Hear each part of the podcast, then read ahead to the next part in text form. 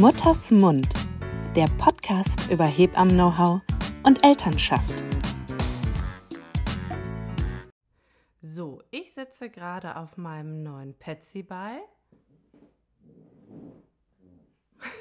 Hört man das? Halli, hallo und herzlich willkommen zur neuen Folge von Mutters Mund. Heute soll es um das Geburtsplanungsgespräch gehen.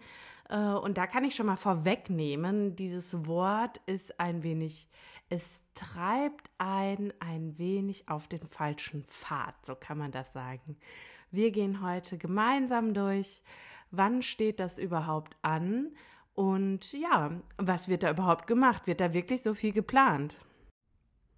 Bei dem Geburtsplanungsgespräch wird überhaupt gar nicht so viel geplant, sondern das Geburtsplanungsgespräch steht in etwa um die 34. Schwangerschaftswoche an und da bekommt ihr von eurer Gynäkologin oder eurem Gynäkologen ähm, eine Überweisung für, damit das Krankenhaus diese Leistung dann auch abrechnen kann.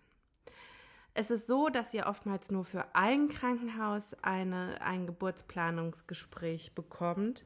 Ähm, es ist aber auch in Absprache mit der Gynäkologin oder dem Gynäkologen möglich, ähm, sich das nochmal offen zu lassen oder nochmal eine Besichtigung zu machen. Ein Geburtsplanungsgespräch ist allerdings komplett abgekoppelt von den sogenannten Kreissaalführungen. Ähm, das sind quasi, jetzt werden einige, die in der Klinik arbeiten, vielleicht böse sein, aber am Ende ist es das ja. Äh, eine Werbeveranstaltung für die Klinik selbst, beziehungsweise den geburtshilflichen Trakt davon.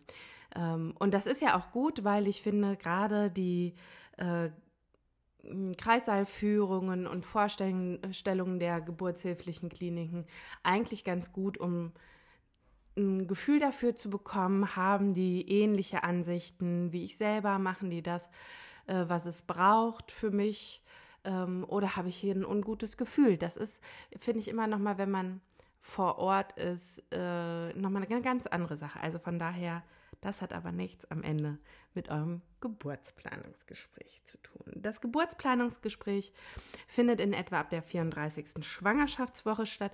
Wichtig bei der Sache, bei den meisten Kliniken müsst ihr euch schon deutlich vorher für einen Termin dafür melden. Ähm, weil einfach die Kapazitäten, je nachdem, wo ihr wohnt, unterschiedlich sind. Ich weiß sogar, dass es Kliniken gibt, die so kleine Aufnahmestopps und so auch machen.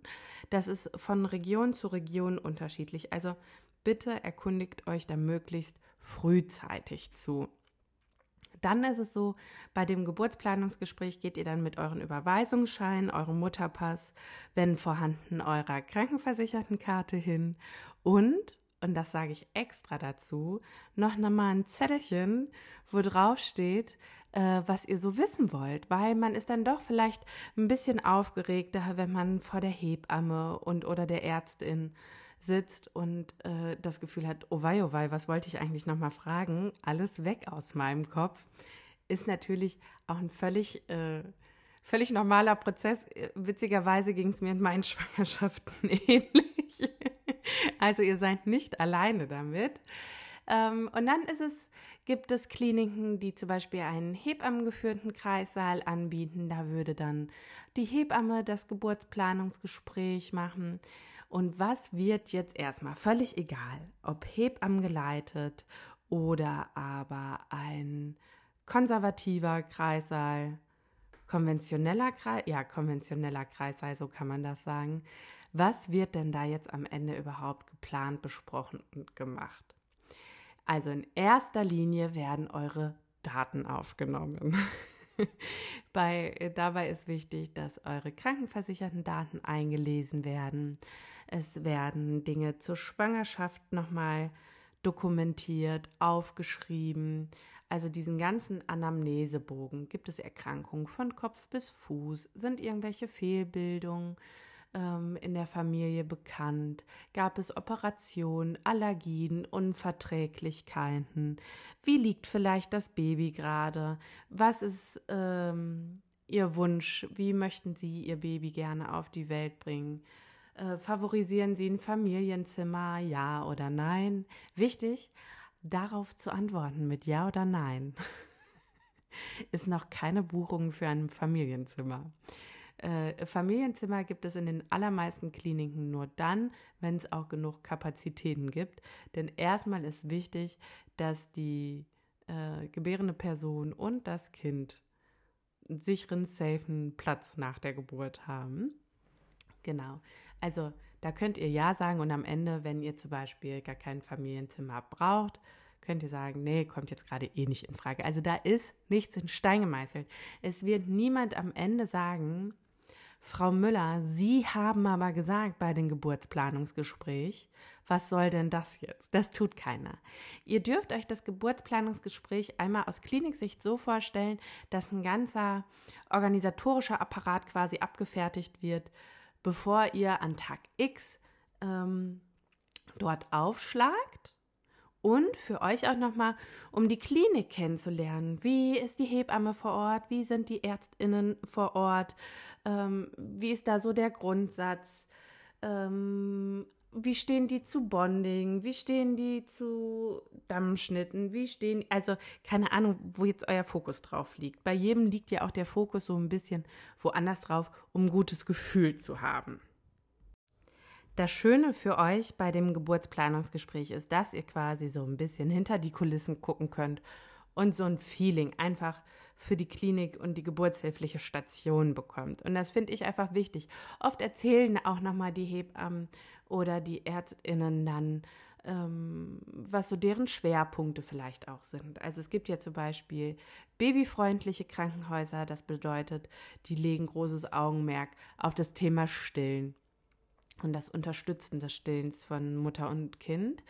Ähm, dann gibt es Kliniken beispielsweise, die eine Kinderintensivstation haben, so oder sagen, wir haben 15 verschiedene ähm, äh, Gebärwannen. Also bei uns bleibt hier keiner an Land. Also jetzt ganz überspitzt, ne? Also da könnt ihr einfach schauen, was ist tatsächlich für euch, was kommt in Frage, wofür interessiert euch. Und dafür ist tatsächlich diese Liste mit Fragen ganz gut. Ich sag mal so, zehn Fragen, glaube ich, können einen guten Einblick geben. 125 Fragen ist die Frage, sind das alles Dinge, die nicht vielleicht, also wo man, wo die oder derjenige nicht gerade versucht, tatsächlich die Geburt zu planen. Ne? Denn man muss es einfach mal sagen, wie es ist. Und ein Spoiler an alle, die gerne in sicheren Häfen unterwegs sind. Geburt ist nicht planbar. Never ever. Und wenn ich in den über zehn Jahren Hebammensein eins festgestellt habe, dass es eben nicht planbar ist. Und ich merke insbesondere für Frauen und gebärende Personen, die einfach sehr, sehr gerne wissen, was morgen los ist, an welchem Tag sie genau ähm, Eltern werden, dass das einfach ein schwieriger Ritt oftmals ist, da so diese Kontrolle loszulassen. Ne? Ähm, da könnten wir auch vielleicht nochmal, könnte ich zu Thema Geburtsvorbereitung auch nochmal äh, eine Folge machen. Also, Geburtsplanungsgespräch soll euch einen Einblick geben, soll euch die Möglichkeiten geben, Fragen zu stellen und auch zu sagen, hey, könnt ihr mal bitte eine Akte notieren? Mir ist zum Beispiel wichtig, dass ich, keine Ahnung, keine PDA bekomme. Mir ist wichtig, dass ich im Wasser mein Baby bekomme oder mir ist wichtig, dass ich mein Baby im Kopfstand bekomme. All that. Ja, also ihr könnt da auch erstmal sagen, hey, das und das wünsche ich mir, weil das natürlich ähm, dann auch an dem Tag selber, wenn euer Kind zur Welt kommen möchte, äh, ganz schön sein kann. Also aus Hebammensicht jetzt für mich, dass man so auf diese Akte guckt und sagt, ah, okay, das sind Vorstellungen von der Frau, die unterstütze ich jetzt erstmal. Ich bleibe aber als Hebamme immer noch flexibel und versuche ähm, die Situation immer noch mal individuell betrachten zu können und der Frau äh, neue Ideen und Möglichkeiten anzubieten, falls sie das möchte.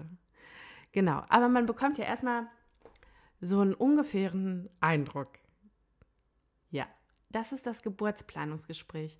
Ähm, während äh, der Pandemie war es so, dass in den allermeisten Krankenhäusern keine Begleitung möglich war. Mittlerweile geht das in fast allen Häusern, glaube ich, wieder. Ähm, und was halt aber auch immer geht, also ich meine, das Leben besteht ja nicht nur aus Pandemie und äh, Postpandemie, sondern ähm, es kann ja auch sein, dass euer Partner, eure Partnerin woanders wohnt. Und ich weiß, dass äh, der Fortschritt an Digitalisierung, der gegangen werden musste, dazu geführt hat, dass es auch locker möglich ist, über FaceTime und äh, Videotelefonie mit dabei zu sein. Ne? Also das ist auch möglich.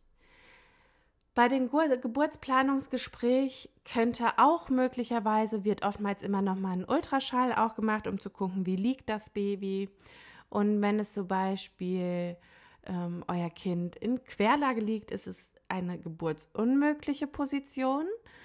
Und bei dieser geburtsunmöglichen Position könnte dann zum Beispiel mit euch darüber gesprochen werden, welche Alternativen gibt es. Also gibt es die Alternative in der Klinik einer äußeren Wendung oder sagt man, nee, wir machen keine äußere Wendung, aber machen Sie sich doch mal schlau, welche Klinik das macht. Und dann können Sie hier wieder hinkommen.